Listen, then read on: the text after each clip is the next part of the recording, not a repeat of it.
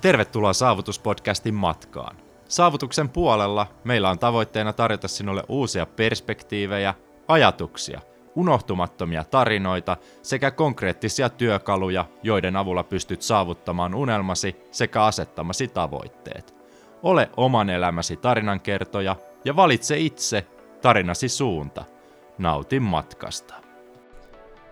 Jaksossa vieraana on Jalmari Karvinen, Jalmari on itsensä kehittämisestä kiinnostunut blokkaaja ja bloggaaja sekä kauppatieteiden opiskelija.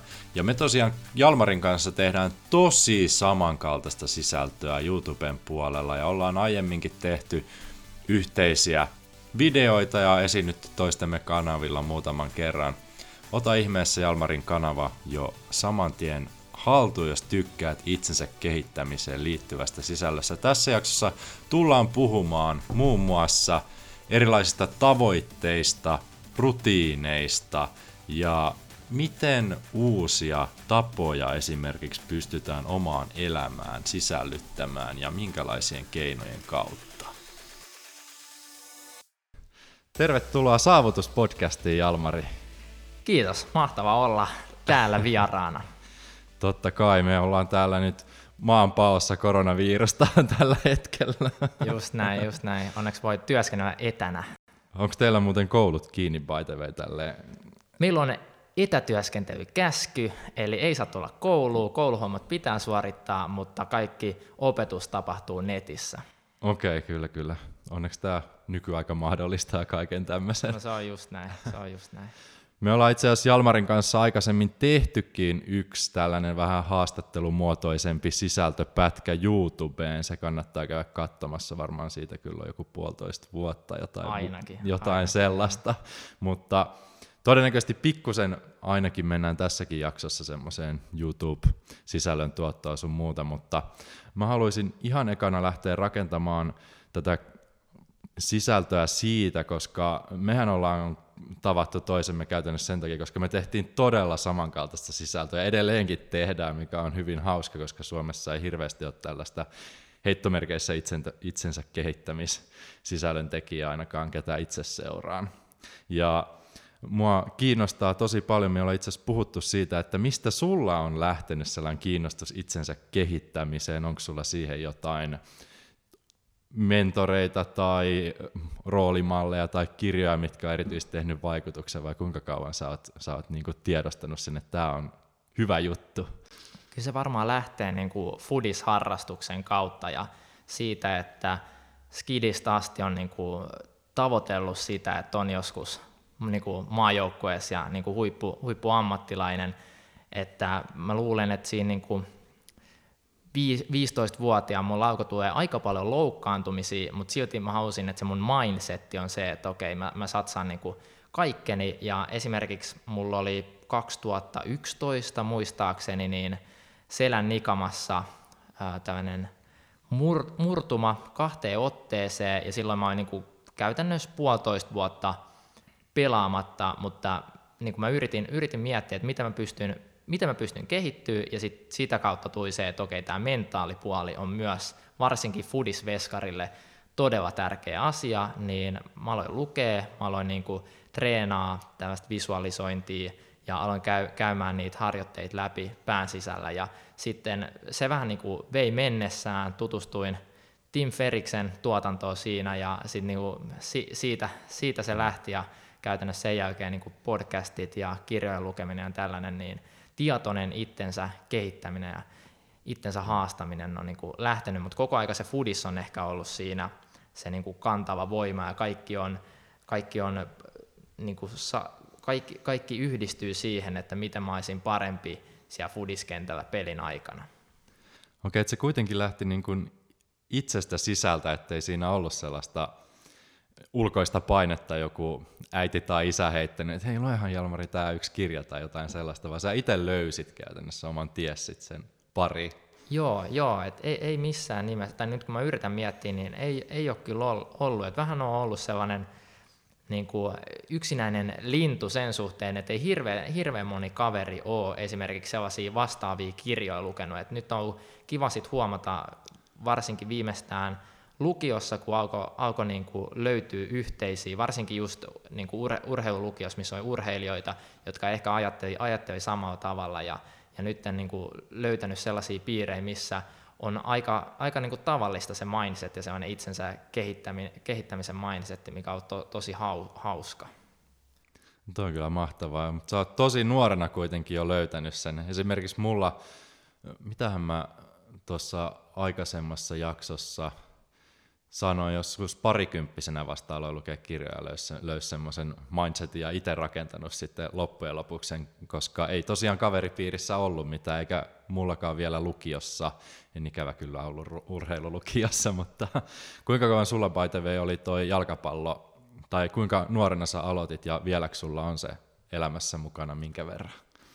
No aloitin nuorena, mutta en osaa sanoa, niin kuin, että missä vaiheessa tuli sellainen tosi, tosissaan, että, että mä, mä aloitin Kopsessa Korson palloseurassa ja sitten ehkä 5-6 vuotta myöhemmin mä tein niin kuin, aika myöhäisessä vaiheessa niin kuin vaihdoin seuraa sit VIS, missä alettiin tosissaan par, niin kuin kehit, kehittymään ja treenien laatu ja määrä kasvoi, mikä johtui sit kans, tai niin kuin johti tähän, tähän loukkaantumissumuun, mutta jotenkin mä aina, aina sit taistelin, taistelin sieltä takaisin ja niin kuin sen verran voin, voin muistella, että niin parhaimmillaan olin, olin niin kuin PK35 Vantaan Veikkausliiga ringissä, ringissä messissä varmaan se, tai se oli ykkösessä ja Veikkausliigassa pelasin ja ehkä joku kymmenen matsia niin kuin tuli, tuli Veikkausliiga penkillä, että se on niin kuin se, mm. se oma, oma status siellä, että sitten sit mä oikeastaan sen liikakauden jälkeen, niin silloin oli kroppa aika klesana, koska treenimäärät toi niin paljon,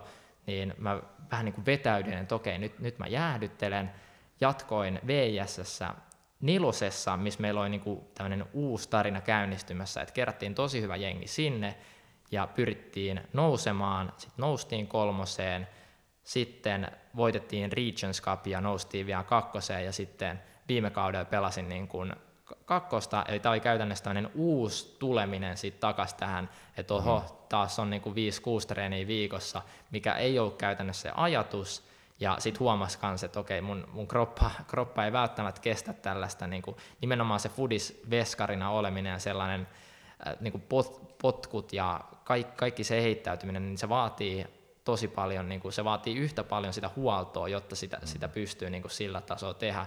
Ja sitten mä en tiedä, oliko mulla haluja käyttää niin kuin sitä kymmentä tuntia viikossa siihen, että mä vaan huolan kroppaa, niin tällä hetkellä pelaan VSS vielä kolmosessa, mutta tosiaan nyt mulla oli tämmöinen viiden kuukauden break, eli mä melkein päätin jo talveen silleen, että okei, nyt, nyt mä lopetan, mutta sitten nyt mä oon huomannut, että mä, mä vaan tarvin sitä, että se on, se on niin rakas harrastus ja se on niin kuin se, missä mä pääsen flow-tilaan ja niin siellä on kavereita, niin kuin se on liikuntaa ja tunnen, että niin pärjään siinä, niin, niin mm. veri, veri veti takas kentille ja nyt sitten valitettavasti kyllä oikeastaan pari, kolme, neljä viikkoa on tästä treenannut ja heti tuli tämä koronavirus, meidät peruttiin sitten ainakin loppukuukaudeksi treenit, niin katsotaan nyt, että nyt se on varmaan sitten vaan lenkkihommi ja omaa, ehkä omaa futaamista, mutta niin. Ja, jatkuu vielä, mutta vähän, vähän eri tasolla taas jälleen kerran. Ja se tosiaan maalivahin hommia ilmeisesti ottaisi ainakin melkein koko matkan tehnyt. Joo, joo että kyllä mä olin varmaan se, se vähän plösö skidi siellä ja sitten ei jaksanut juosta niin maaliin vaan. Ja sitten siellä huomasi, että hei, tämä pärjäsi ja sitten siitä tuli käytännössä se intohimo. Ja ehkä siinä kanssa se, että kun näkee koko kentän ja käytännössä saat se viimeinen lukko, että sä, et, sä voit olla se, joka epäonnistuu suurimmin, tai sitten sä voit olla se, joka pelastaa se jengi, niin se on niin kuin aina, aina mm-hmm. kiahtanut si, siinä tilanteessa, ja just varsinkin fudiksessa. Niin. Vastuuta paljon. Mm, just näin. On toi fudis todella hieno laji sinänsä, että monipuolista, plus sitten siinä joukkojen kanssa ja kavereiden kanssa saa koko aika tehdä, että just varmasti antaa paljon, paljon tuohon vapaa-aikaa ja näin poispäin, vaikka nyt ei ihan joka päivä olisikaan niitä treenejä, mutta ilmeisesti sulla nyt paikat on kestänyt sitten ton tasosta tekemistä.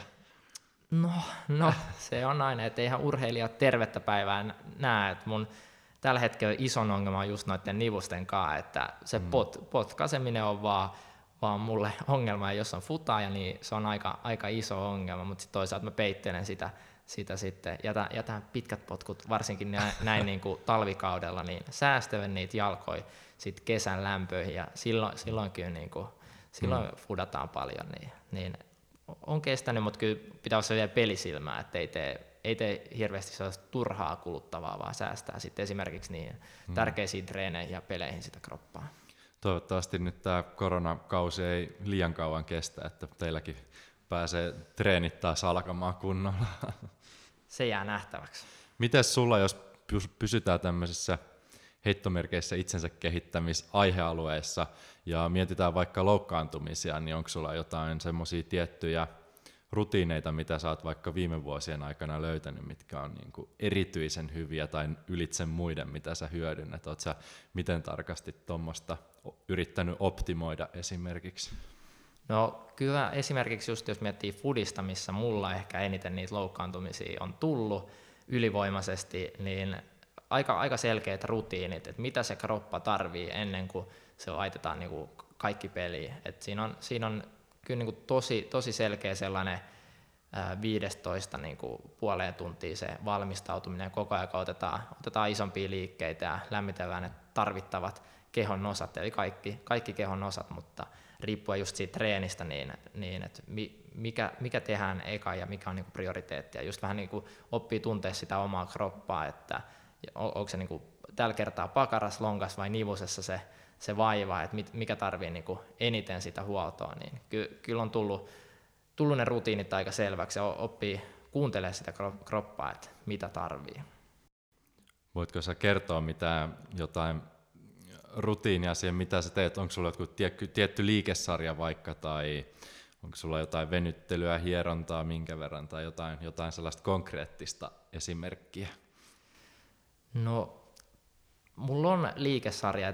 Tämä on tosi yksilöllistä, että varsinkin, niin, varsinkin sit, niin maalivahtina, niin meidän ei välttämättä tarvi aina vetää se sama juoksurutiini kuin kaikki, kaikki muut futajat vetää niin mulla on aika sellainen, fudisveskana mä en kuitenkaan joudu juoksemaan hirveästi, niin mä tykkään tehdä niin kuin isoja liikkeitä ja sähköitä liikkeitä. Et sen sijaan, että mä lähden juokseen niin kuin kenttää ympäri, niin mä teen X-hyppyjä tai on punnerusasennossa ja niin kuin heiluttelen jalkoja joka suuntaan ja aktivoi varsinkin niitä niin kuin keskikropan lihaksia. Et aika sellaista, voisi sanoa jopa staattista, niin kuin fudiksen kannalta staattista lämmittelyä, mikä sitten valmistaa tosin siihen niin kuin, maalivahtina olemiseen. Se ei kuitenkaan, että meidän spurtit on niin kuin maks 50 15 minuuttia tai metriä, mitä me tehdään, tehdään mm. siinä, niin ei tarvii sellaista ää, pidempää juoksua, voidaan, voidaan tehdä, niin kuin, tai tykkään, esimerkiksi x kaikki, kaikki linkkarit, kaikki tällaiset niin kuin,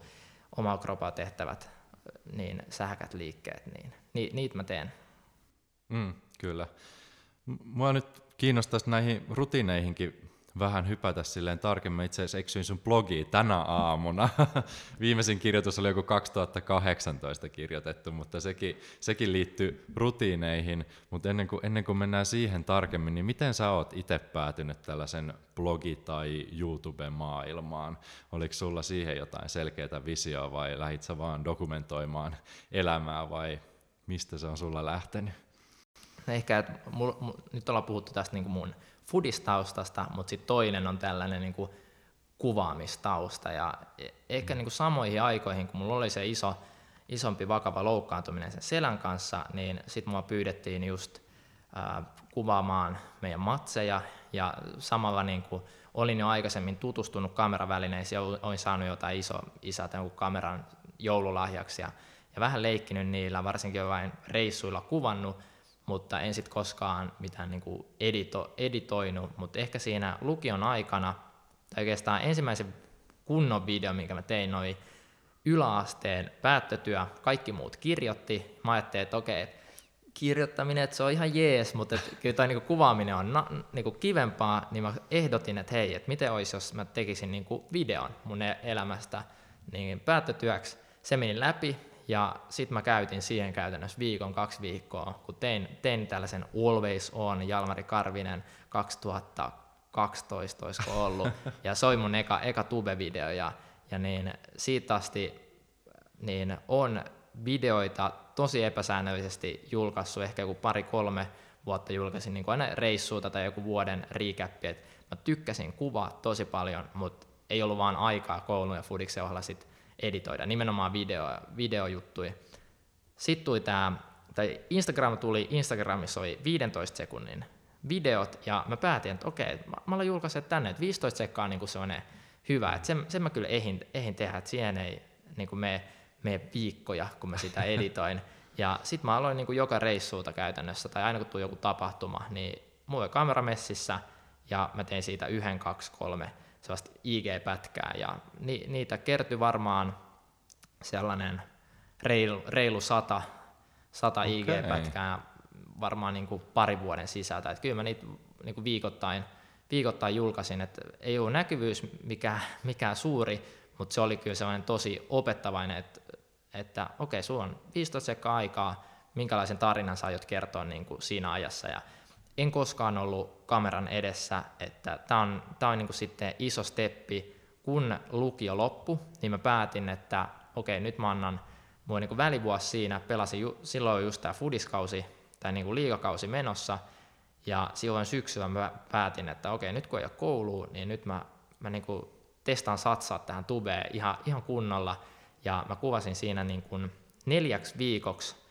joka päivälle tai joka viikolle kolme videoa, eli 12 videoa kuvasin kesän aika valmiin, valmiiksi, niin kuin, ja mä ajattelin, että näin, niin kuin, eka kertaa mä nyt näytän mun naaman, puhun sille kameralle ja teen tästä mm. niin, kuin, niin laadukkaita videoita, kun mä vaan voin, ja ne oli, ne oli niin, eh, mun mielestä to, tosi hyviä, hyviä videoita, mutta sitten nyt kun katsoo jälkikäteen, niin on ne aika, aika, aika noloja, mutta siitä lähti tällainen niin kuin aktiivisempi tubettaminen. se on niin kuin eksperimentti, mutta se ei ollut vaan silleen, että okei, nyt mä oon niin kuin yksi TV julkaisee videoita, vaan mä oikeasti olin päättänyt, että nyt mä teen niin neljä viikkoa, kolme, tai yhteensä 12, 12 videoa, ja laitoin ne ulos, en kuunnellut mitä, mitä muut sanoa, että päätin vaan, että hei, tämä on, mm. Tää on kiva, ja teen tämän, ja sitten sen, sen kuukauden testin jälkeen, jälkeen päätin, että okei, tämä on niinku, että ihan hyvää feedbackia tullut, ja tästä mä tykkään, että mä aion, aion jatkaa tätä, niin tubettamista. Sitä ennen mä olen tietenkin tehnyt niin kuin, ää, yrittäjänä videohommia ja tehnyt niin kuin fiilisvideoita ja tapahtumavideoita yrityksellä, mutta nämä oli just tällaista, mm. missä mä olin niin kuin kameran takana ja kuvasin, kuvasin niitä tapahtumia. Et se on ollut niin kuin sellainen yksi polku kanssa, yksi, yksi hattu lisää, niin mitä mä oon siinä sivulla, sivulla niin hustlaillut. Okei, okay, tästä on siis, sanoit, lukion jälkeen päätit siinä monta vuotta tästä tapahtua. Mä luulisin, että olis, olisiko mä tehnyt 2016 syksyllä noin okay. sen niin kuin vaihdon käytännössä niistä Instagram lyhyt, lyhyistä videoista ekaa kertaa siihen tubeen. Eli 2016 syksy, eli neljä, sellainen kolme ja puoli vuotta on nyt ää, tubessa sitten tehnyt aktiivisemmin videoita. Edelleen nautit kuvaamisesta ja muokkaamisesta ja aikaa löytyy koulun ohella vielä toistaiseksi. No ju, just näin, just näin. Kyllä sitä aina miettii, että ai vitsi, tämänkin voisi kyllä delegoida, mutta että se, kyllä se aina vie, niin kuin just eilinen oli tosi hyvä esimerkki siitä, että miten nautinnollista se on vaan yksi päättää, että okei, että nyt mä teen videon tästä aiheesta, ja sitten kun on käytännössä kyky, vaikka tällä hetkellä tulee vii, niin kuin kerran viikossa video, ja sitten mä ajattelin, että okei, että mun menee niin kuin joku viikko, kolme päivää sen videon tekemiseen, niin sitten, että vaikka mä, tein, mä päätin eilen, että okei, tänään tulee video ulos, ja mm. sitten mä tein sitä sen 12 13-14 tuntia ja sai videon valmiiksi. Niin, kyllä se, on niinku, se antaa mulle tosi hyvän fiiliksen, koska siinä niinku unohtuu katsoa kännykkää, siinä unohtuu niinku kaikki maailman huolet ja hmm. en, e, en mieti kouluhommia ja en mieti muita huolia, vaan nimenomaan, että tää, tässä on tämä yksi tavoite saada se video ulos ja sitten se on niin, niin hyvä fiilis, kun sä saat sen valmiiksi ja, ja että tämä on, tää on riittävän hyvä ja julkaiset sen videon. Niin ky, kyllä se on nautinnollista. Siinä on aika monta tuntia painettu. Sä pääset floatilla ilmeisesti ihan tuossa muokkaamisen kautta kanssa. Joo, tai se, se prosessi, niin kuin, että sulla on selkeä tavoite, sulla on selkeät, niin, mm. niin kuin, selkeät checkboxit, mitä sä yrität siinä tehdä aina, että okei, kirjoita, kirjoita kässäri, tutki, kirjoita kässäri ja sitten niin mieti, mitä elementtejä siinä videossa voisi olla ja sitten lähtee kuvaa sitä ja editoimaan ja siinä on, niin kuin, se on aika mm. selkeä prosessi, niin kyllä Mä en tiedä, on, onko se ihan, ihan flow niin kuin paikoittain kyllä, mutta ainakin se, se on niin kuin miel, miellyttävää. Että. Joo, se on niin. kuitenkin tavallaan päämäärähakusta siinä, mutta pakkohan sitten on nauttia, jos noin monta tuntia jaksat vuorokaudessa painaa videon eteen. Joo, mutta se on, toi on kyllä tällä päivää harvinaista, koska just, että arkipäivätyön se menee siihen niin kuin mm. kouluun tai tällaiseen hallinnolliseen duuniin, niin harvoin saa niin kuin, tai pystyy päättämään, että, niin kuin, että ei, mun ei tarvitse mennä kymmenen nukkua, vaan mä voin nyt rauhassa editoida tätä siihen asti, että se on valmis. Että tosiaan sitten kolme menin nukkuun ja sitten ei ollut, niin tänään ei ollut herätystä, mikä on mulle, mulle silleen tosi epätyypillistä, mutta niin kuin mm. jo, joskus voi ottaa tällaisia vapau- vapauksia, mikä on, mikä on siistiä. Kyllä, ja uskaltaa antaa itselleen myös vähän tilaa, että ei, ei se niin justiin saa ihan joka päivä. Minkäs verran sä tällä hetkellä YouTubeen panostat? Onko sulla siihen joku sellainen selkeä taktiikka, että kuukausitasolla pitäisi näin monta saada tai viikkotasolla? Sanoit tuossa, että yksi viikossa, mutta nytkin tuli poikkeus kaksi viikossa. Onko sulla siihen minkälaiset, miten korkeat, korkeat suunnitelmat jo tehty etukäteen?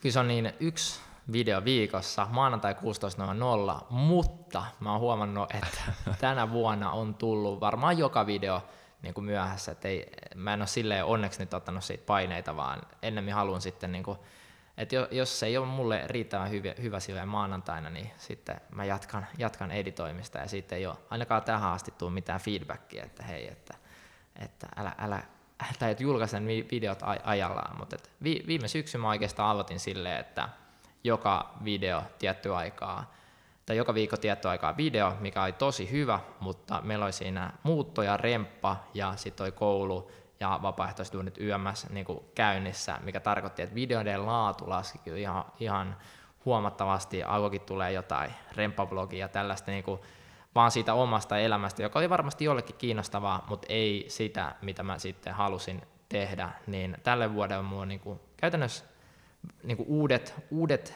visiot niin kirjoitettuna ja luovuin mm. käytännössä kokonaan siitä ajatuksesta, että koittaisi vaan tehdä niin kuin kaikille jotakin, että vaikka se hyvinvointi on siinä niin kuin kantava kulma, niin sitten tulee tällaisia haasteita tai just jotain oma elämän blogeja, niin käytännössä niistä on, niistä on vähän luopunut ja nytten pyrin siihen, että joka, joka videolla on tosi tosi selkeä aihe ja tosi sellainen niin kuin selkeä arvo, mitä mä tuon tietyille katsojille. Että mm. Varmasti jos mä teen jostain kesäduunihausta tai ylppärin lukemisesta, niin ei se kaikille anna, mutta sitten ne, jotka katsoo sen ja oikeasti tarvii vinkkejä siihen, niin, sit, niin kuin, että niille, niille se on todella hyödyllinen. Niin se on käytännössä se ää, tämänhetkinen suunta, mihin mä oon tota kanavaa, kanavaa vienyt. Ja niin, mitä tulee tunteihin, niin viime vuonna mulla oli silleen, että joka maanantai niin mä aloitin kasiota se editoinnin ja niin kuin pakko olla ää, neljältä valmis tubessa. ja se oli aika selkeä, se oli niin kuin, että yksi päivä viikosta mulla oli sille editoimiselle ja yleensä mä olin kuvannut sen sitten aikaisemmin. Mutta samalla se oli aika stressaavaa, että, sulle, että käytännössä jos tuli yksikin muuttuja, että ei maanantain mm. pitäisi mennä luennolle tai maanantais olisi jotain, niin sitten se heti heilauttaa sen, sen rytmin niin pois raiteiltaan, niin tällä hetkellä – tai koko alkuvuoden mä oon luonut sellaista pipelinea, mikä tarkoittaa, että mulla on koko aika tietty määrä videoideoita, tietty määrä valmiiksi käsikirjoitettuna ja niin mulla on niin kuin kahdeksan eri tuollaista vaihetta, missä, missä ne videot etenee. Ja siellä videoideoissa voi olla sitten vaikka tälle vuodelle just se 50, 50 niin kuin huolella valittua ideaa. Ja sitten käsikirjoitettuna on ehkä 5-6 videota ja kuvattuna, no tällä hetkellä ehkä niin kuin kaksi tai kolme, mutta mä pyrin mm. siihen, että siellä voisi koko aika sitä bufferia, eli tekisin vähän ennakkovideoita, jotta se ei ole niin stressavaa, jotta esimerkiksi tällä viikolla on ollut tenttiviikko, mä oon kuvannut neljä videota, mikä on mulle ollut niin tosi poikkeuksellista, koska yleensä ne on ollut esimerkiksi viikon tai kuukauden haasteita, eli se videon kuvaaminen vie tosi paljon aikaa. Eli mä, mä en ole koskaan äh, niin kuin pystynyt siihen, että mä, okei, okay, että mä päätän tänään videoidean, käsikirjoitan videon, kuvaan videon ja editoin videon, vaan aina tulee jotenkin, että tarvii sitä B-rollia ja sitten se A-rolli pitää vielä vähän kuvaa uudestaan. Ja, et kuitenkin pyrkinyt panostaa niiden videoiden laatuihin, ehkä vähän, vähän jopa liian, liian paljon, että nyt on Mä en, mä en muista milloin mä oon viimeksi lentänyt jotain kopteria tai käyttänyt niin vakautinta, että mulla on käytännössä kaikki noi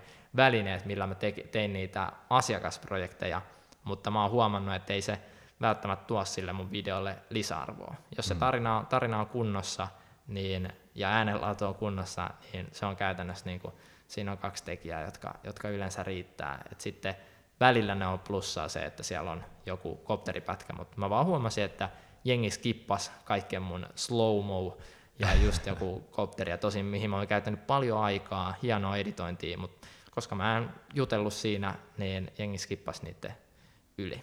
Okei, aika mielenkiintoista. Mä oon itse paljon miettinyt tota, että olisiko se paljon lisäarvoa, jos olisi jotain tuollaista ilmakuvaa ja näin poispäin, mutta hyvä kuulla, jos ei näin Joo. ole välttämättä. Joo, siihen tulokseen mä oon ainakin tullut. Ja Tubesta näkee, ne on niin hyvät ne statsit, että sä tasan näet, mitkä kohdat mm. kiinnostaa, mitkä kohdat ei kiinnosta, ja niin se antaa suoraa feedbackia sieltä. Vaikka se olisi yksi, joka tykkää kopterista, niin sitten jos on sata muuta, jotka saa, niin kuin skippaa sen, niin vaikka mm. sitten, niin että no, toi on taas tasapainottelu, että tee sitä, mistä tykkäät, mutta et, ehkä kuitenkin mä haluan kertoa enemmän hyvää tarinaa kuin sitten lennitellä kopteria tuolla. Kyllä, kyllä, säästää aikaa. Tuosta sanoitkin tuon niin julkaisuajankohdan, että itsellä on ollut tarkka julkaisuajankohta, mutta aina ei ole siihen päässyt ja olet antanut itsellesi tavallaan anteeksi jos, jos ei pystykään muokkaamaan videoita. Itse on ihan täysin samanlainen, että mulle on periaatteessa helppo, että on kaksi tai kolme julkaisuajankohtaa, milloin julkaistaan, niin tietää ainakin deadlineit itselle, mutta kukaan katsoja ikinä kysynyt, että missä se video on, jos se ei tule jostain ihmeen syystä silloin, että niin kuin asetetaan itsellemme turhaa sellaista painetta periaatteessa sitten. Just näin, just näin. Ehkä siellä on joskus joku odottamassa, varsinkin viime syksynä, kun mulla oli tosi tiukat ja pysyin niissä, mutta heti kun mulla oli siinä pari viikon tauko, mm. ja sit mä en, mä en käytännössä sanonut, että okei, jatkuu sama 16.00, että se on just se mun oma henkinen deadline, mutta niin ne henkilöt tai katsojat katsoo silloin, kun ne katsoo, että en usko, että hirveän moni on siellä odottamassa kello 16.00. Kyllä, ja sitten on niin paljon ärsykettä muutenkin, että aina löytyy jotain viihdettä, totta. jos haluaa. Me ei ehkä olla se maailman napa siinä kuitenkaan, ikävä kyllä. Mutta on hauska, kun sä sanot, että sä oot keskittynyt enemmän vähän tuollaiseen niin kuin tarina, tarinan kerralliseen, että sä teet käsikirjoituksia ja suunnittelet kaikki kohtaukset periaatteessa. Mä oon taas vähän niin kuin siirtynyt sit poispäin siitä, että alkanut enemmän kuvaamaan sitä omaa elämää, koska mä oon niin kuin huomannut sen, että ihmisiä oikeasti kiinnostaa enemmän se, että mitä mä henkilönä teen, koska ne seuraa kuitenkin mua, kuin että se, että mä, jos mä yrittäisin antaa jotain asiantuntijoita heittomerkeissä jostain terveys- tai hyvinvointiasioista vaikka ravitsemukseen liittyen, mikä mua kiinnostaa tosi paljon ja koen, että siitä saa paljon arvoa, mutta sitten niitä ei kuitenkaan katsota. Ehkä se johtuu mun huonosta tarinankerronnasta, mutta tällä hetkellä musta tuntuu kuitenkin sillä tällaista mututuntumaa, että sellainen day in life-tyyppinen sisältö kuitenkin uppoaa enemmän ja niin kuin saa paljon enemmän näkyvyyttä ja näin poispäin. Vaikka se toisaalta menee tosi paljon aikaa kuvata se, jos koko päivän aamusta iltaa kuvaat, että mitä teet ja pieniä pätkiä sieltä täältä, mutta sitten taas toisaalta, jos ihmiset tykkää, niin mä oon valmis myös semmoista sisältöä tekemään enemmän, mihin, mitä en myöskään heittomerkeissä ole aikaisemmin tykännyt tehdä. Hmm. Joo, joo hu- huomannut myös tämän trendin, trendin sun kanavalla ja se on, sehän on niin kuin hyvin, hyvin toiminut. Ja tuohon ehkä just se, että kuitenkin suurin osa niistä, jotka katsoo tubea, niin katsoo sitä niin kuin, viihdyt, viihtyäkseen ja sen takia ne sisällöt, mitä me ollaan tehty, sellaiset NS-asiantuntevat sisällöt, mm. on aika ra- raskasta, että niistä tulee tosi paljon informaatiota, pitäisi käytännössä olla niin kuin kirjanpitovälineet siinä, siinä messissä, jos haluaa kaiken sen irti videolta, ja et, si- siinä on ehkä, että just löytää sen balanssin, että esimerkiksi mä tein vuonna 2007 tällaista Mintis, Ole parempi itsesi sarjaa, mä tein sitä ehkä viisi videota, koska mä, siellä on just niin kuin tapojen muuttamisesta. Ja tällaista, mitä olen lukenut, missä olen tosi kiinnostunut, mutta sitten mä sain sellaisia kommentteja, että, niinku, että hei, tosi hyviä vinkkejä, tosi hyvää duunia, mutta mä, mä en kyllä valitettavasti pysty katsoa enempää, koska sä oot niinku 5 tai 10 vuotta niinku mua nuorempi, eli sulla ei ole vaan sitä kokemusta tästä. Ja nyt ehkä huomannut sitten, kun taas vuosi mennyt muut, muutama lisää, niin pystyy ihan eri äänellä puhumaan niistä asioista, mutta, mutta niin, niin, niin kuin sanoit, niin ky, kyllä sellainen päivittäinen tekeminen, just se oman elämän kuvaaminen kiinnostaa, mutta siinäkin pitää olla se kulma, eli ei pysty vaan, että mä en mm. pysty yhtäkkiä alkaa tekemään vaan jotain kokkivideoita, vaan se pitää just liittyä, liittyä siihen, mistä, mistä on puhunut. Pit, niin kuin pikkuhiljaa myös kasvattaa ja opettaa sitä yleisöä, niin tykkäämään sellaisista videoista, tai niin kuin, että automaattisestihan se menee ni, niihin, että niistä asioista, mistä sä puhut, niin sitten sinne tulee niin kuin yleisöä, joita kiinnostaa ne aihepiirit. Se on just näin, ja mä oon kanssa miettinyt tota heittomerkeissä yleisön kouluttamista, että mullahan on ollut ihan alusta asti käytännössä tilanne se, että mun videot on pidempiä kuin keskimääräisesti. Mulla on varmaan keskimääräinen videon pituus 15-20 minuuttia, se on pitkä, ei sitä harva katsoa sitä loppuun, mutta alussa siitä jotkut jaksoa heittomerkeissä valittaa, mutta nyt ei kukaan sano sitä, että liian pitkin, vaikka mulla olisi 36 minuutin video, niin kukaan ei ole sanonut niin kuin vuoteen, että se on liian pitkä, vaan että lisää sille, okei, okay, nyt on hyvä, että mä voin tehdä ihan tasan tarkkaan niin pitkää sisältöä, kun tuntuu hyvältä, niin se on aika hauskaa. Ja se on paras fiilis sitten, kun tekee sitä, mistä tykkää, ja yleisö tykkää siitä samasta asiasta, sitten se on niin kuin, sitten vaan siinä ytimessä. Mm.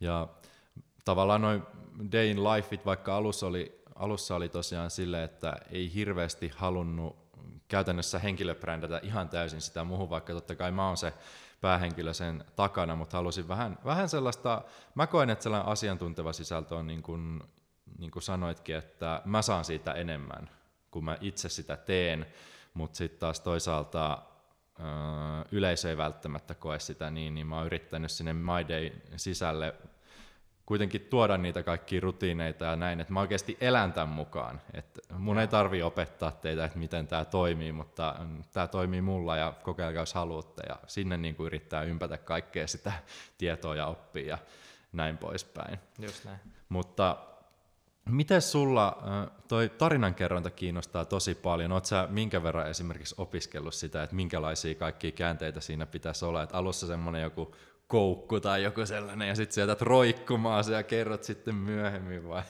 miten sä lähdet tarinaa tai käsikirjoitusta tekemään?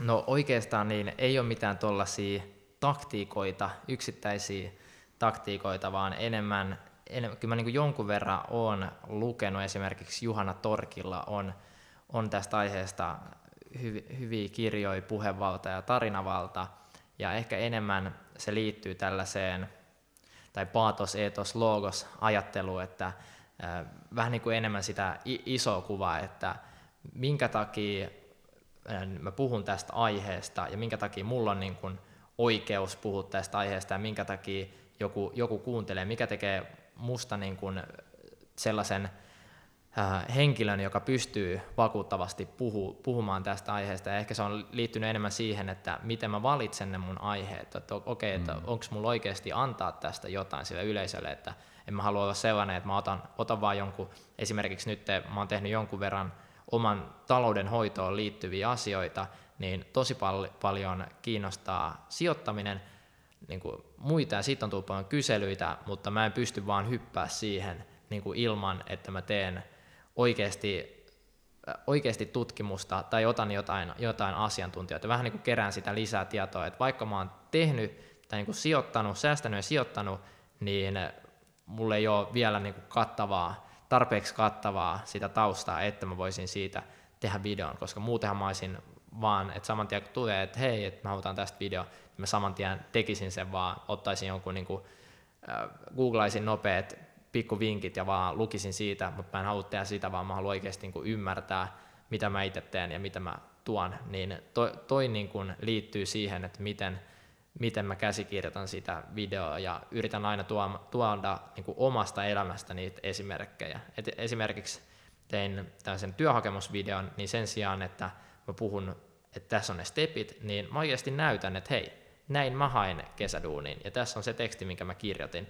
niin se tuo paljon lisää uskottavuutta ja lisää sellaista, niin, tai myös se on paljon kiinnostavampaa, jotain konkreettista, niin kuin sä Auskin kysyit, että anna hmm. konkreettiset vinkit alkulämpöön, niin se, hmm. se auttaa se konkreettinen, konkreettinen tieto siellä videon takana. Kyllä just toi henkilökohtaisuus ihmisiä kiinnostaa tosiaan se, suohan ne seuraa.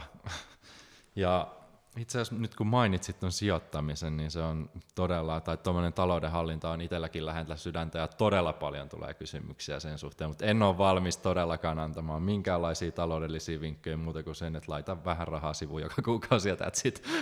Yeah. Poikki siihen. mutta sä olit Rahapodissa vieraana itse asiassa tässä mitä tästä on pari viikkoa ehkä, milloin se on oikeasti äänitettykään se jakso, mutta sä puhuit siellä opiskelijan talouden hallinnasta ilmeisesti. Tämäkö Kyllä, teillä oli se joo, keskeinen joo. teesi siinä? Joo, kerroin mun kymmenen säästökäskyä, näin he muotoilivat sen siellä, siellä mutta et vähän, vähän niin, tai toi on tosi ajankohtainen aihe, ja niin trendi on se, että opiskelijat tai niin kuin nuoret ihmiset ei välttämättä taju sitä omaa rahan käyttöään ja että siihen pitäisi puuttua ja just, että miten, miten sit voi nuoristiästä aloittaa sen säästämisen ja sijoittamisen ja tajuu sen korkoa korolle efektin, joka on ihan huomattava. Ja just jos miettii jotain, jotain omia myöhemmän iän niin kuin eläkesäästöjä, niin se jos alkaa parikymppisen tai kolmekymppisen viimeistään laittaa rahaa sivuun, niin se voi olla ihan merkittäviä summia, mitä sitten on niin kuin eläkeiässä säästössä. Mutta missä me, tai mihin me ehkä keskityttiin siinä podissa on just, just mä, mä yritin niin kuin tunnistaa niitä pieniä valintoja, joita mä teen päivittäin tai viikoittain, joita mä pystyisin aika helposti lopettamaan ja pistää sitten ne pienet summat sijoituksiin tai säästöihin tai sijoituksiin, mikä sitten johtaa siihen, että niin, se korkokoro-efekti tapahtuu ja käytännössä se raha tekee sen työn ja rahasta tulee paljon enemmän rahaa sen sijaan, että mä kulutan niitä pieniä juttuja päivittäin. Pien, mitenkään se sanonta meni, että pienistä, pienistä puroista syntyy iso joki. Kyllä, just näin. Oletko minkä, minkä aikaa miettinyt tuolle omaa taloutta, että onko se ihan alusta, alusta asti ennen kuin muutit pois kotoa vai onko se, onko se sulla esimerkiksi vanhemmilta lähtöisin sellainen säästäväisyys jo alun perin? No kyllä se varmasti jollain tavalla on vanhemmilta lähtöisin, mutta mulla ehkä, niinku, tai mä oikeastaan mä, ennen sitä rahapodin jaksoa mä tutkin mun kaikki, niinku, missä vaiheessa mä oon alkanut seurata mun menoja, koska mulla on nyt, mulla on viiden vuoden kaikki menot ja tulot ylhäällä Excelissä. Mm. Eli tähän taustana varmasti se, että kun on tehnyt niitä harjoituspäiväkirjoja, ruokapäiväkirjoja niin kuin Fudiksen takia, niin on aika helppo siirtyä myös siihen omien menojen seurantaan, kun on luonteeltaan tällainen tilastoanalyysi nikkari, niin se oli aika, aika helppo. Ja siitä tuli tapa, tai mä tein siitä tavan ja siihen ei mene kuin se 5-10 minuuttia maks niin viikossa, että mä pistän kaikki menot ylös, mikä on kategoria, ja mä en välttämättä, mä en niin koskaan budjetoinut, vaan mä mietin vaan, että tai niin alitajunta työskentelee aina, kun mä ostan jotain, että hetkinen, että mihin kategoriaan tämä menee, ja oliko tämä nyt sellainen hyvä kategoria vai huono kategoria, ja sitten automaattisesti oppii vähän seuraamaan sitä omaa rahan käyttöä, ja käytännössä sen takia tällä hetkellä ei tarvi budjetoida tarkasti, koska tietää, suunnilleen, että hetkinen, että me oltiin viime viikolla kalliissa raflassa, okei, nyt mä pari viikkoa voi käydä, ja että jos mä söin niin kuin pari viikkoa tosi halvalla tai käytin tosi vähän rahaa, niin sitten mä voinkin, voinkin okei, no tämän mä voin hyvällä mielellä niin kuin hankkia. Mm. Että tuu sellainen tietoisuus siitä niin sen kirjanpidon avulla. Mm. Itsekin on kolmen vuoden ajan varmaan reilu merkannut ihan kaikki kulut ja menot se on mielenkiintoinen harrastus, kannattaa kaikkien kokeilla. Ite, itellä on semmoinen, semmoinen tyyli, että kerran kuussa merkitsen kaikki tulot ja menot. Samalla kun yrityksen kirjanpidon tekee, niin siinä sitten henkilökohtaisetkin menot ja tulot laittaa yhteen, mutta niin kuin todella mielenkiintoista seurata sitä omaa Exceliä. Ja aika tiukkoja, tiukkoja miinuksiakin siellä aina silloin tälle on tälleen, kun säätää, säätää itse kaiken mahdollisen, mutta se, siinä oppii. Kauan sun menee kuukaudessa aikaa siihen?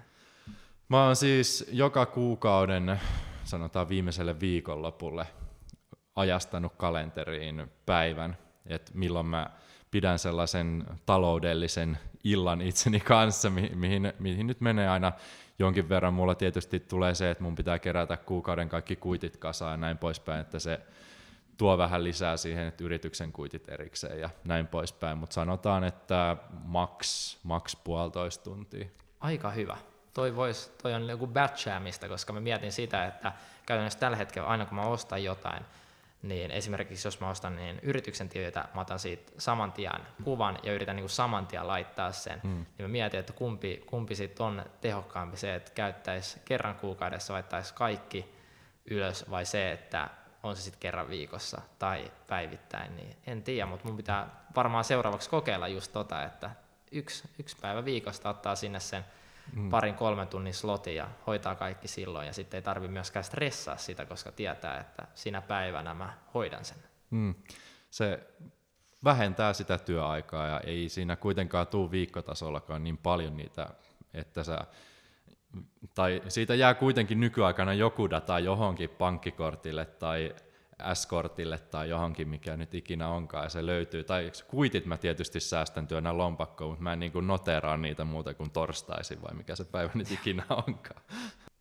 Joo, tosiaan jos miettii tota omaa, omaa rahan käyttöä, niin mulla on niin kuin kolme, niin joka viikko on sellainen hetki, milloin mä kasaan viikon menot, mutta sitten joka kuukausi on se, että missä mä kasaan niin kuin loppuun ne kaikki, ja sitten se kuukausi on niin kuin taputeltu.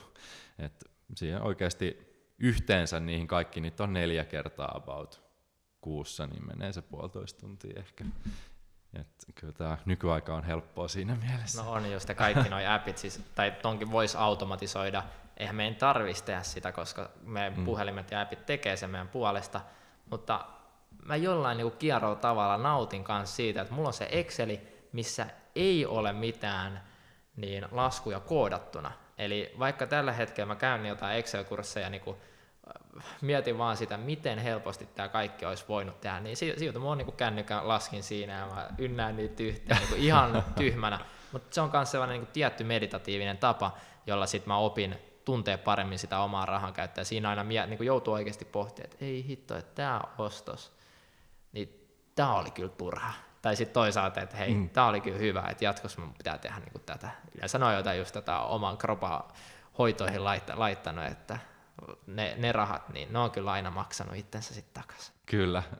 Ja onhan se näin, itse käytän osuuspankkia tai osuuspankin asiakas tällä hetkellä, niin laskeehan ne jo ne kulut ja näin poispäin. Ja laskee jopa sen, että oletko se jäänyt plussalle vai miinukselle tässä kuussa, mutta jotenkin se Excel vaan on sellainen paljon tyydyttävämpi kuin itse merkkaa ne manuaalisesti, mutta se on niin rutinoitunut tapa, että ei siihen mene mitään aikaa ja siitä nauttii, niin miksei.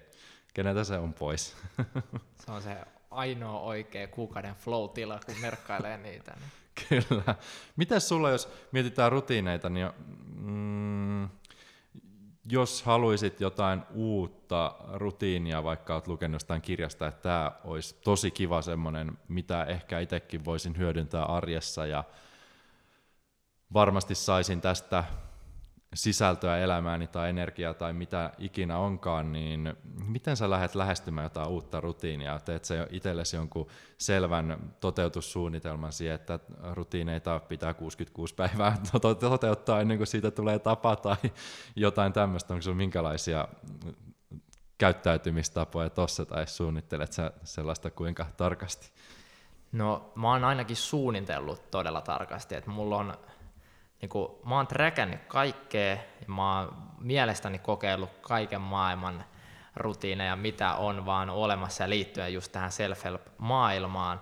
Ja mulla on ollut just näitä niin kuin always on, vaikka 10 viikon spurtti, missä mä syön näin ja aina meditoin ja käyn kylmässä suihkussa, treenaan tämän verran. Sitten mulla on ollut tämmöinen niin voittava rytmi, mulla on aika pitkää, pitkää että se on niin kuin, että mä päätin, että okei, 18 viikkoa, nämä on ne tavat, mitä mä haluan tehdä, mutta mä aina huomasin sen, niin kun mä tein, tein tästä, tästä, niin kirjoitin, että mä oikeasti kirjoitin niin blogipostauksen, mitä mä en koskaan julkaissa, koska sitä blogia en ole, en ole niin päivitellyt yhtään, niin, mutta analysoin vaan, niin, mi, niin kuin minkä takia mulla ei ollut tiettyjä rutiineja mun elämässä, mitä mä oon kuitenkin yrittänyt ylläpitää ja yrittänyt mm niin äh, huolehtia siitä, että, tai mä halusin, että ne on, mutta mä en oikeasti halunnut ilmeisesti tarpeeksi, koska mulla ei vaan ollut niitä rutiineja, mutta tai mulla on niin kuin joka, joka puo- tai puolen vuoden välein teen tällaisen 1-2 päivän niin kuin oikeasti menen syvälle itteeni, mietin, että mistä mä tuun, minne mä oon menossa, missä mä oon tällä hetkellä, mietin just näitä niin kuin rutiineja ja tulevaisuuden suunnitelmia YMS, niin viime niin kuin puol, kauas tästä on nyt, no viime kesänä, niin silloin äh, tajusin just sen, että aika usein mä oon päättänyt tällaisen tosi intensiivisen setin, ja se on johtanut siihen, että mä olin, mä olin ehkä just sen kaksi, maks kolme kuukautta niin kuin tosi tosi äh, hyvä. Siinä, mitä mä söin, siitä, mitä, mitä mä treenasin. Mä olin niin kuin, äh, usein, varsinkin ennen kautta, niin mä olin niin kuin hyvässä kunnossa, mutta jotenkin se aina päätyi siihen, että niitä rutiineja putos pikkuhiljaa, ja sitten oltiin taas lähtöpisteessä, mistä lähdettiin vuosi sitten.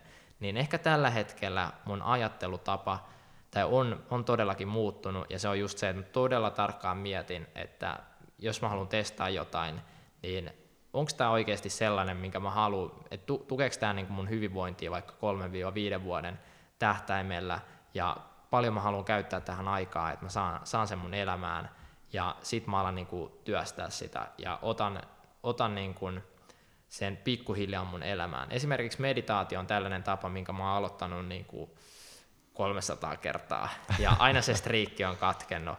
Et parhaimmillaan mulla oli just joku ehkä niin kuin sata päivää, ja nyt vuoden alussa mä päätin, että okei, nyt, nyt mä otan sen, että mä koen, että se on aina mulle ollut hyödyllistä, mutta aina se on katkennut. Niin mulla on tämmöinen kahden minuutin sääntö, eli se tapa ei saisi kestää, kun sen aloittaa, niin se ei, se ei saisi kestää niin kahta minuuttia pidempään. Eli jos haluaa aloittaa juoksemisen, niin mitä, eka juttu, mitä sä teet, niin laita vaan kengät jalkaa, mene ulos, ja sit sä saat mennä sisälle takaisin. Tee sitä kymmenen kertaa, sen jälkeen sä saat ottaa sen niin kuin, juoksen viisi minuuttia. Ja yleensä sitten se lähtee niin kuin menee automaattisesti, että hetkinen, nyt kun mä oon juossut viisi minuuttia, ehkä mä juoksisin vielä viisi minuuttia. Niin, toi, niin kuin nämä, perustuu sitten taas tieteeseen, mitä on yrittänyt niin kuin, lukea enemmän. Mutta esimerkiksi sen meditaation kanssa, niin mä ensimmäisen kuukauden koko tammikuun mä päätin, että mä en kertaakaan saa meditoida yli kahta minuuttia, mikä on niin kuin, todella radikaalia, mutta sitten toisaalta se oli niinku todella helppoa. Ja yhtäkkiä mm. sitten tuli tapa just sen takia, että hei, että kaksi minuuttia mä voin tehdä sen niinku anytime.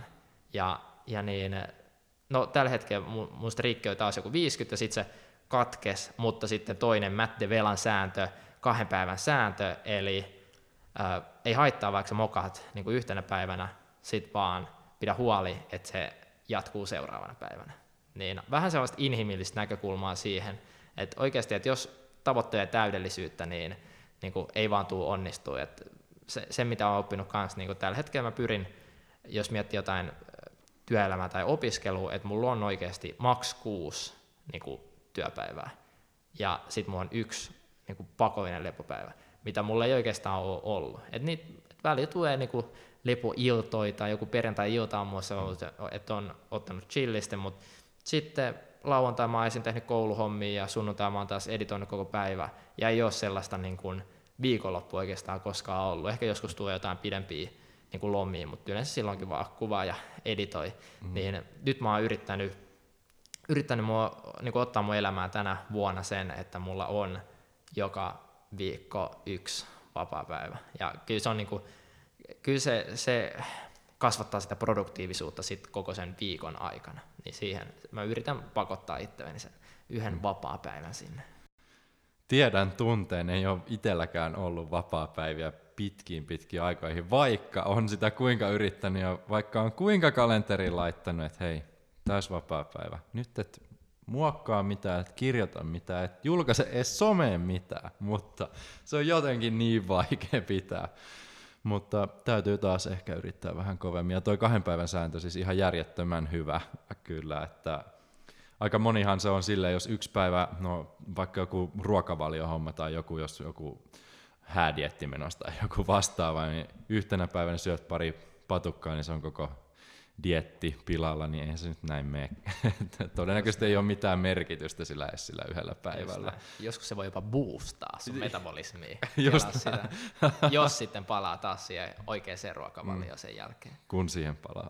Just näin, just näin. Ei, mun on pakko, pakko jakaa nyt tässä, koska vaikka, mitä mä äsken sanoin, just se, että pikkuhiljaa yksittäinen tapa, mutta musta tuntuu, että mulla on, tämä on niin paradoksi, musta tuntuu, että tämä eka kolme kuukautta on mennyt hyvin, niin mä, ja musta tuntuu, että mä tarviin ennen niin kuin kesää ja varsinkin ennen kuin fudiskausi alkaa, niin vähän boostia tähän, tähän mun tekemiseen, niin mä nyt muista, kenen tämä oli, mutta mulle vinkattiin tällainen 75 hard niin kuin challenge. Mä en tiedä, onko se kuullut. En ole, en ole. Mutta 75 päivää, tämä ei ole niin fyysinen haaste, vaan tämä on nimenomaan mentaalisen vahvuuden haaste. Ja siinä oli viisi steppiä, jotka oli, että joka päivä pitää treenata kaksi kertaa 45 minuuttia ja toinen treeneistä ulkona. Mutta treeni saa olla ihan mikä tahansa, mikä ohjelma tahansa, että se voi olla vaikka kävely. Eli sen takia se ei ole nimenomaan, se ei ole fyysinen haaste, vaan se on vaan se, että sä meet ulos ja sä teet, mitä sä teet. Toinen, toinen sääntö on se, että sun pitää seuraa ruokavalioa, ei ole taas väliä, että mikä se ruokavalio on, mutta sä päätät sen ja sä seuraat sitä, ja ei cheat mealei eikä alkoholia. Kolmas, joka päivä neljä litraa vettä. Neljäs sääntö oli, että joka päivä pitää lukea kymmenen sivua jotain itsensä kehittämisen kirjaa ja fyysinen kirja. Mä oon nyt tykittänyt äänikirjoja niin tuplanopeudella ja ihan tosi kovaa tahtia, mutta taas paluu fyysiseen kirjaan. Ja sitten viides oli, että joka päivä ota itsestäsi kehittymiskuva. Ja vielä painota, tämä on niin mentaalinen haaste, että vaikka jotkut noista kuulostaa tosi helpolta, joku niin kymmenen sivukirja, niin kuin easy, tai joku veden juominen, tosi easy, koska sellaista mm. on tehnyt, mutta sitten kun alkaa miettiä sitä, että okei, 75 päivää putkeen, ja jos mokaa, niin pitää aloittaa alusta. Niin mä halusin, nyt koska mä tiedän, että tämä, tulee, tämä niin podi tulee tuonne julkisuuteen, nyt sä tiedät tästä, mm. nyt sä voit kysyä niin kuin kolmen viikon päästä, että hei, miten, miten se haaste? Ja mä ajattelin, että mä teen tästä vielä niin kuin omalle kanavalle videon kanssa tästä niin kuin ihan, ihan aloittamisesta, koska se luo kyllä sellaisen niin kuin hyvän kutinan ja paineen, paineen tuohon persuksen alle. Että tämä ei ole mikään sellainen niin kuin maailman niin kuin tosi tosi iso tavoite, mitä välttämättä ei haluaisi kertoa, vaan tämä on just sellainen, että nyt mä tarviin pienen boostin, niin mä ajattelin, että hei, toi kuulostaa ihan solidilta ohjelmalta. Mä tietenkin heti ajattelin, että okei, mä otan tuohon kylmäsuihkuun, mä otan tuohon meditaatioon, mä otan tuohon päiväkirjan mukaan, mutta ei, ei, nyt pysyn tossa, mitä sanotaan, ja 75 päivää alkaen nyt maanantaista, niin, niin se, sellaista, että ta, taas mä varmaan kompastun näihin mun omiin, omiin juttuihin, että vaikka mä just sanon, että pikkuhiljaa aloitan ne tavoitteet, mutta nyt mä otan taas tällaisen niin kuin haasteen, mutta että mä, mä uskon, että tällä, mä oon niin kuin kypsempi tähän, että mä uskon, että se 75 päivää on mulle hyväksi, Eli mä en mm. sen jälkeen heti niin kuin, äh, taas kaadu vanhoihin tapoihin. Joo, piti ihan katsoa päivä. Me äänitetään tätä 13. päivä maaliskuuta, eli Jalmari aloittaa 16. päivä nyt sitten tämän, tämän haasteen, tai miksi tätä haluaa kutsuakaan, tökkikää Jalmari somessa, onko menossa vielä, oletko onnistunut.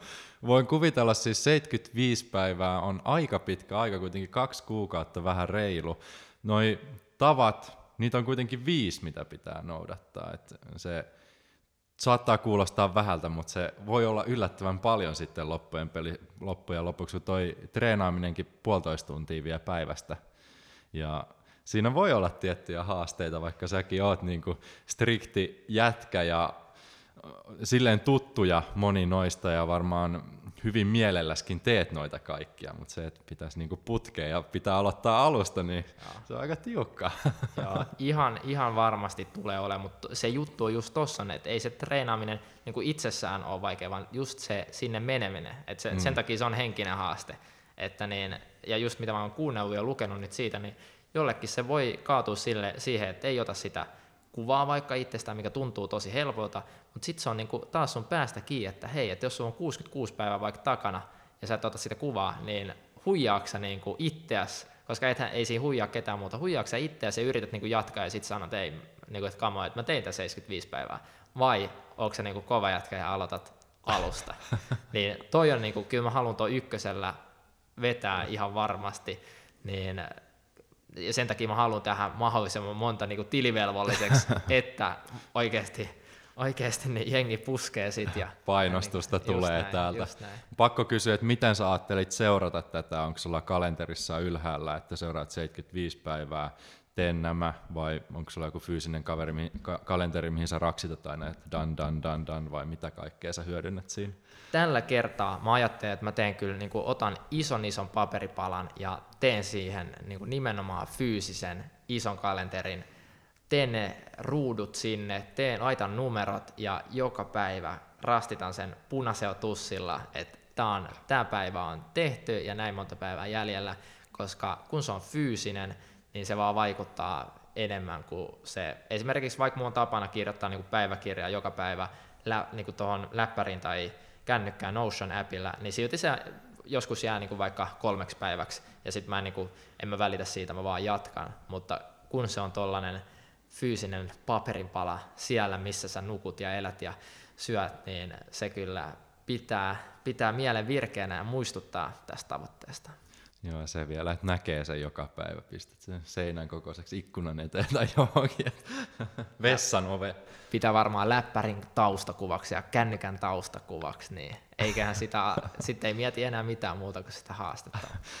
Mä haluan palata vielä tuohon, mitä sanoit, että siinä on joku, joka seuraa sitä, tietää siitä asiasta ja oot vähän niin kuin vastuussa, tai ainakin koet, että mun on nyt pakko tehdä tämä, koska sitten toi yksi joku sanoo mulle siitä. Ja se, että huijaat itseäsi, jos jätät tekemättä. Vaikka kukaan ei saisi tietää, että todennäköisesti kuvaa näitä joka päivä, eikä siinä ole mitään järkeäkään jo 75 päivää kuvata kaikkea mahdollista, mutta itseähän siinä vaan huijataan. Ja mulla tosiaan on Joonaksen kanssa, joka tässä podcastissa on paljon vierailuja tehty jaksoja yhdessä, niin meillä on sellainen viikoittainen kautta kuukausittainen seuranta Excel-taulukko taas.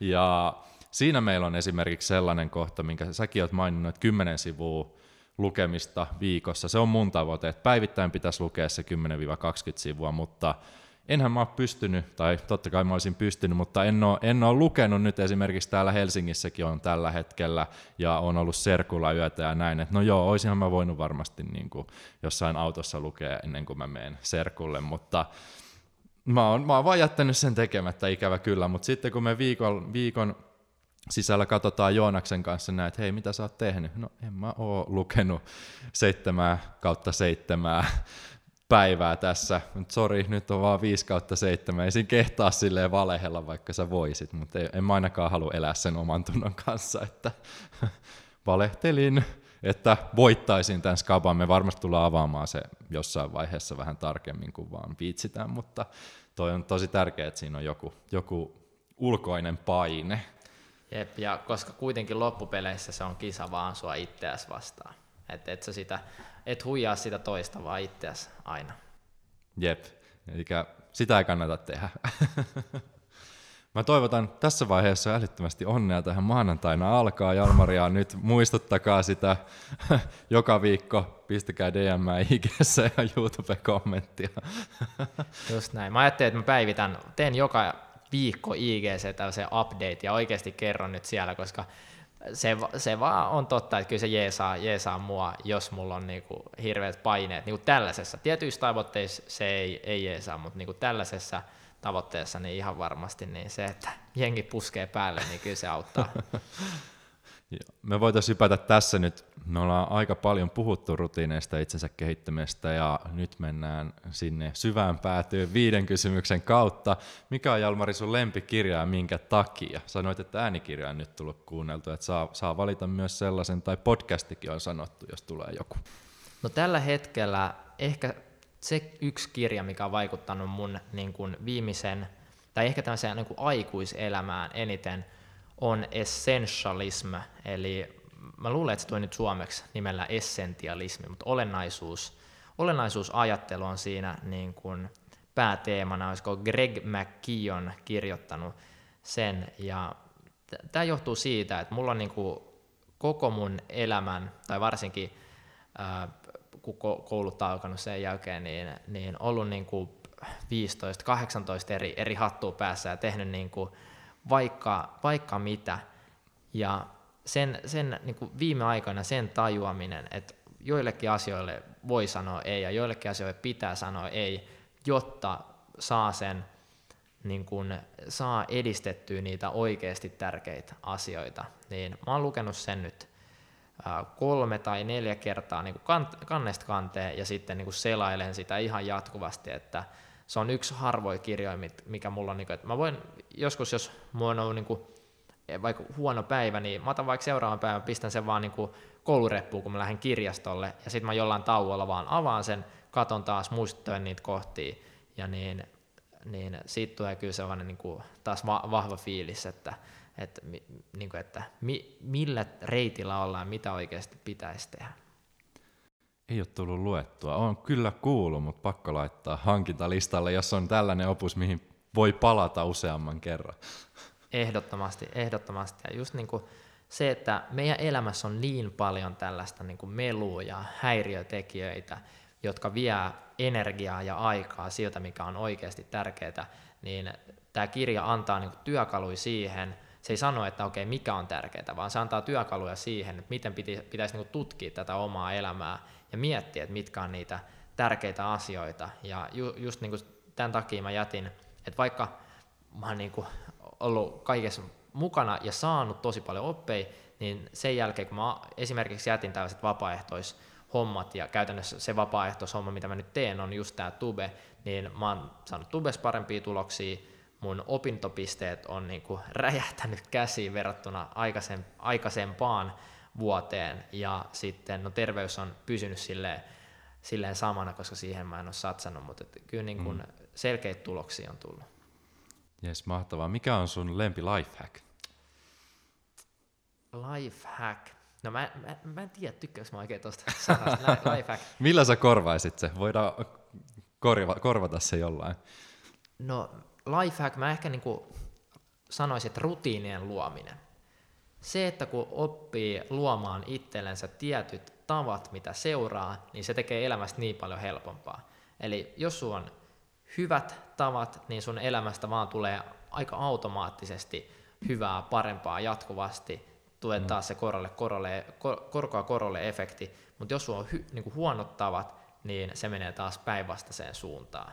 Niin sen takia kyllä mun niin kuin lifehack on se, että mä satsaan, olisi sitten niin kuin mikä se tieteellisesti 66 päivää, se, että saa mm. jonkun yksittäisen tavan, niin esimerkiksi nyt tämä 70 päivän, 75 päivän haaste, niin se on mun mielestä aika lyhyt aika, jos miettii, että todennäköisesti se taas vahvistaa niin kuin mun mentaalista vahvuutta ainakin seuraavalle vuodelle, ellei jopa niin kuin parille. Mä, mä uskon, että mä saan siitä taas tällaisen niin kuin mentaalisen boostin. Niin se, että mä käytän siihen sen 75 päivää, tai olisi sitten se tavan luominen 66 päivää, niin todennäköisesti se antaa aika paljon enemmän kuin mitä siihen käyttää aikaa. Niin se on mun lifehack, että mm. käyttää aikaa siihen, että luo itsellensä hyviä tapoja ja yksitellen. Se on, se on myös mun sääntö. Mä oon yrittänyt silleen, että mä, okei, nyt mä teen joka ikisen tavan ja lähden, lähden niinku tekemään niitä yhtäkkiä mun vuoden päästä niinku maa vaan miinustilastoissa. Mm.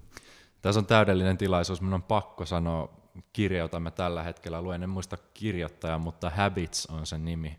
Englanniksi luen, eli rutiineista puhutaan, ja toi just minkä sä mainitsit, että hyvät tavat tai rutiinit tuo vaan hyviä tuloksia, sitten ne boostaa toisiaan, niin siinä oli esimerkiksi, se siis perustuu ihan puhtaasti tutkimustietoon se kirja, niin ja tarinoihin, niin siinä oli silleen, että esimerkiksi jos, jos sä vaan päätät syödä terveellisemmin, niin sä alat liikkumaan enemmän, sulla jää huonoja tapoja pois ja niin kuin yksi rutiini, mihin sä vaan keskityt, niin se korostaa sitten kaikkea, puustaa kaikkea loppua ja tuo vaan hyvää siihen tilalle. Että on niin kuin todella hieno ajatusmalli, mihin kannattaa kyllä niin kuin oikeasti panostaa. Kyllä, ja tuosta tuli vielä mieleen se toinen lifehack, että mieti, äh, miksi sä haluat tulla, ja jos on niin kuin, että okei, parempi tai terveellisempi elämäntapa, niin voi aina miettiä, että okei, mitä joku huippuurheilija tekisi tässä. Niin se on aika sellainen, että ei se, että miten mä itse käyttäydyn, vaan miten oli se sitten vaikka Teemu Pukki, miten Teemu Pukki käyttäytyisi tässä, että ottaisiko, tai varsinkin Sami Hyypiä on hyvä esimerkki, koska aina Sami Hyypiä söi ensiksi yhden annoksen salaattia tai niin kasviksi ja sitten vasta siirtyi kunnon ruokaa, niin sitten aina miettii, että okei, mitä Sami Hyypiä tekisi tässä, niin ottaa tollaisia, mm. tollaisia kysymyksiä itsellensä, niin se on niin kuin pieniä mentaalisia tällaisia pähkinöitä, jotka auttaa sitten suoriutua paremmin. Yes. Sitten kolmas kysymys, suurin oppimiskokemus. Kyllä mä nyt otan taas viimeaikaisista tapahtumista, niin 2018 kevät. Eli se kevät, kun mä aloitin opinnot kauppiksessa Hankkenissa, samalla pelattiin niin miesten kakkosta ensimmäinen kausi kakkosessa ja tein näitä viikoittaisia tube-videoita ja oli vielä ä, asiakasprojekteja käynnissä ja sen lisäksi mulla oli Aalto niin olin Talk the Talkissa niin kuvaamassa sitä storya, dokumenttia siitä. Tuossa on niin kuin muutama mai, mainitakseni, niin se, se oli kyllä, se oli, niin kuin, se oli aika oppikokemus, että ei vaan voi tehdä kaikkea. Ei vaan, ei vaan niin kuin voi tehdä kaikkea tällä, vielä kor, korvaan, nyt meni kaksi yksyä sekaisin. Mä en tehnyt viikoittaisia videoita, vaan silloin mä tein päivittäisiä videoita. Se oli tämä, kun mä tein kolme kuukautta päivittäisiä videoita. Niin siinä mä vaan tajusin, että pitää, niin kuin, että liikaa liikaa, mä koitin olla täydellinen, koitin niin kuin seitsemän päivää viikosta ö, tehdä, tehdä kaiken mahdollisimman hyvin. Sillä seurauksella, että mulla oli käytännössä kolme, kolme kuukautta, kolme ja puoli kuukautta, mä elin niin kuin joka, joka päivä sellaista täydellistä produktiivista keskiviikkoa. Niin kuin että kuudesta ilta kahdeksaan niin on ihan, ihan täydellinen. Ja tämä, niin kuin seurasi sit siihen, ei, ei, tieten, tai kuin ei tule mitään burnouttia tai tällaista, vaan me oltiin kaksi viikkoa Aaltoesin kanssa Kiinassa, ja siellä mä niin kuin tajusin, että tämä ei ole niin kuin kestävää tämä mun rytmi.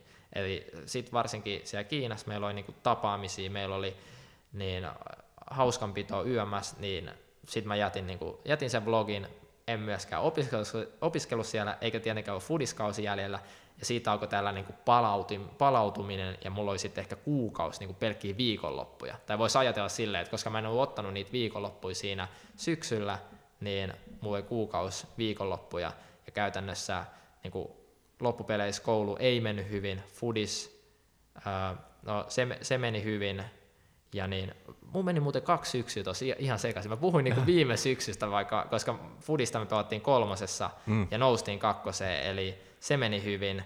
Voitettiin Regions Cup, meni hyvin, mutta just sillä kustannuksella, että esimerkiksi koulu meni, meni sit tosi, tosi mönkään, niin se oli kyllä tosi tosi opettavainen kokemus, että niin kaikkea ei voi tehdä. Mitä mm. tahansa voi tehdä, mutta niin ka- kaikkea ei voi tehdä. Niin, ei kerralla. Just näin. Ja minkä neuvon antaisit 18-vuotiaalle itsellesi? Sano kyllä kaikkeen. Tota ei ole vielä tullut. Oikein Eli tämä on niinku täysin vastakohta, mitä mä oon kyllä. puhunut nyt. Mutta jos mä en ole sanonut kyllä, kun mä oon junnu, niin sit en mä, olisi, niinku, et mä en ole saanut niitä mahdollisuuksia, mitä nyt on. Et musta tuntuu, että mä aika hyvin myös seurasin sitä. Eli sanoin, niin kuin, aina kun tuli mahdollisuus, niin tietenkin mm. tietyillä ehdoilla, emme mennyt niin kuin juhlimaan, vaan me meni treenaamaan, mutta niin kaikille muille, muille mahdollisuuksille sanoin kyllä, ja se on tuonut mut sitten niin tähän pisteeseen antanut niitä oppikokemuksia tosi paljon. Hmm.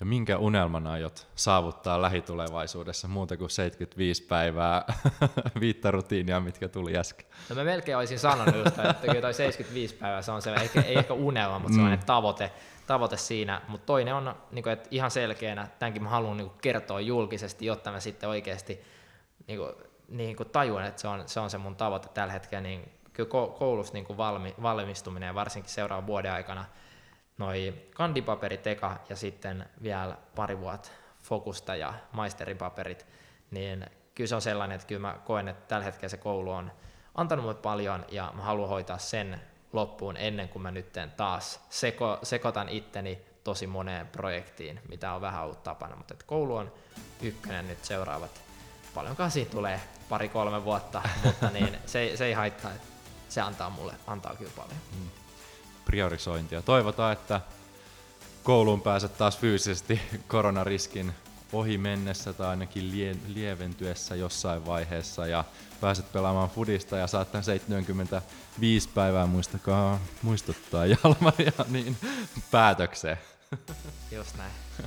Kiitos paljon haastattelusta. Hei, tosi kiva oli, kiitti. Tarinan loppuun vielä. Haluan kiittää sinua yhteisestä matkasta. Kiitos siitä, että lähdit mukaan tähän seikkailuun. Toivon näkeväni sinut mukana myös seuraavassa luvussa. Mikäli pidät Saavutuspodcastin tarjoamista tarinoista, pyydän, että käyt antamassa podcastille palautetta käyttämälläsi alustalla, josta podcasteja kuuntelet, esimerkiksi Apple-podcastien puolella. Palautteesi auttaa meitä muun muassa saamaan haastatteluun toivomiasi vieraita, ja sitä kautta pystymme myös yhdessä tavoittamaan enemmän ihmisiä, jotka jakavat samankaltaisen ajatusmaailman, kuten mekin. Muistutuksena myös se, että kaiken saavutuspodcastiin liittyvän löydät osoitteesta aarohuttunen.com. Sivustolta löydät myös paljon muita, mielenkiintoisia ja unohtumattomia tarinoita sekä arvokasta sisältöä. Astu mukaan tarinoiden maailmaan. Palataan taas pian uusien tarinoiden parissa. Sillä välin. Valitse itse tarinasi suunta ja onnea seikkailuihisi.